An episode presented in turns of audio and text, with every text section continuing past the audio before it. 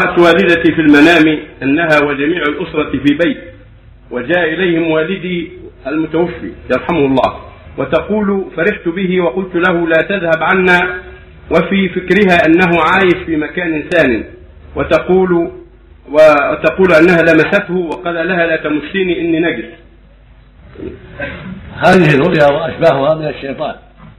يقول النبي صلى الله عليه وسلم اللهم صل وسلم الرؤيا الصالحة من الله. والحلم من الشيطان.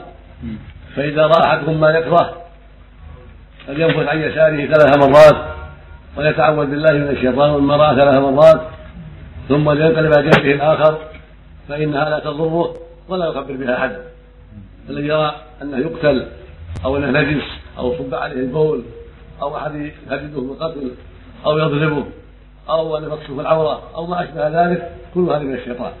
إذا استيقظ فليقول أعوذ فلينفث عن يساره ثلاث مرات وليقول أعوذ بالله من الشيطان ومن شر ما رأيت ثلاث مرات ثم ينقل على جنبه الآخر ولا يخبر بها أحدا ولا يضره إن شاء الله.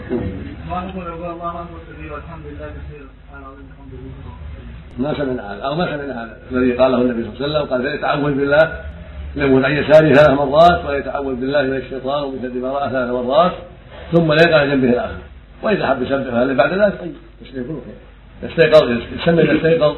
ان يقول لا إله إلا الله وحده لا شريك له له الملك وله الحمد وهو على كل شيء قدير. سبحان الله والحمد لله.